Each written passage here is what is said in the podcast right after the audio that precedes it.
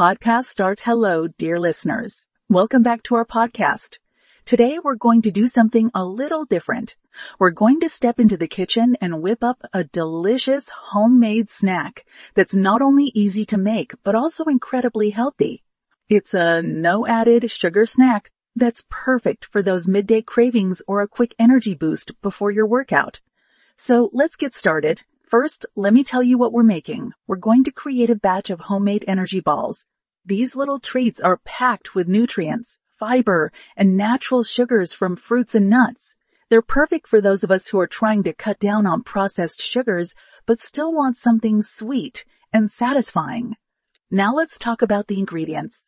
For this recipe, you'll need 1 cup of dates, pitted, 1 cup of nuts. You can use almonds, walnuts, or cashews, whatever you prefer.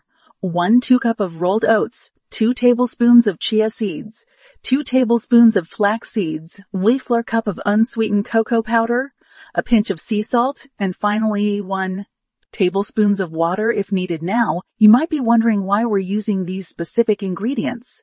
Well, each one of them brings something unique to the table.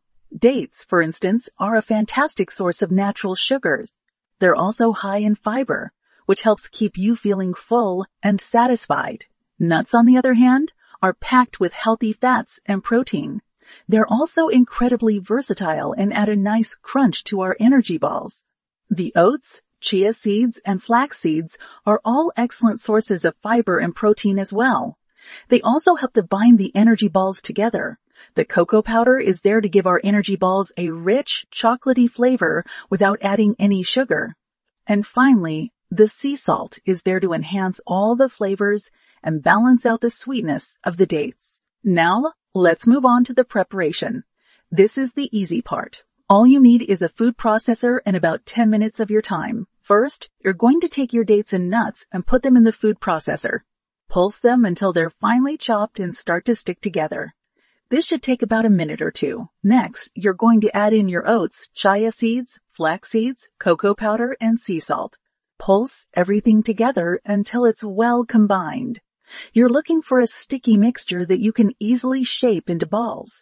If the mixture is too dry, this is where you can add in your water, 1 tablespoon at a time, until you reach the right consistency. Once your mixture is ready, it's time to roll out your energy balls. You can make them as big or as small as you like. I usually aim for about a tablespoon of mixture per ball. Once you've rolled out all your energy balls, place them in the fridge for about an hour to set.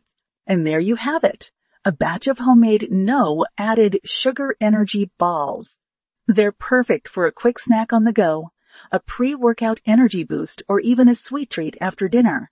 Remember, eating healthy doesn't have to be boring or complicated.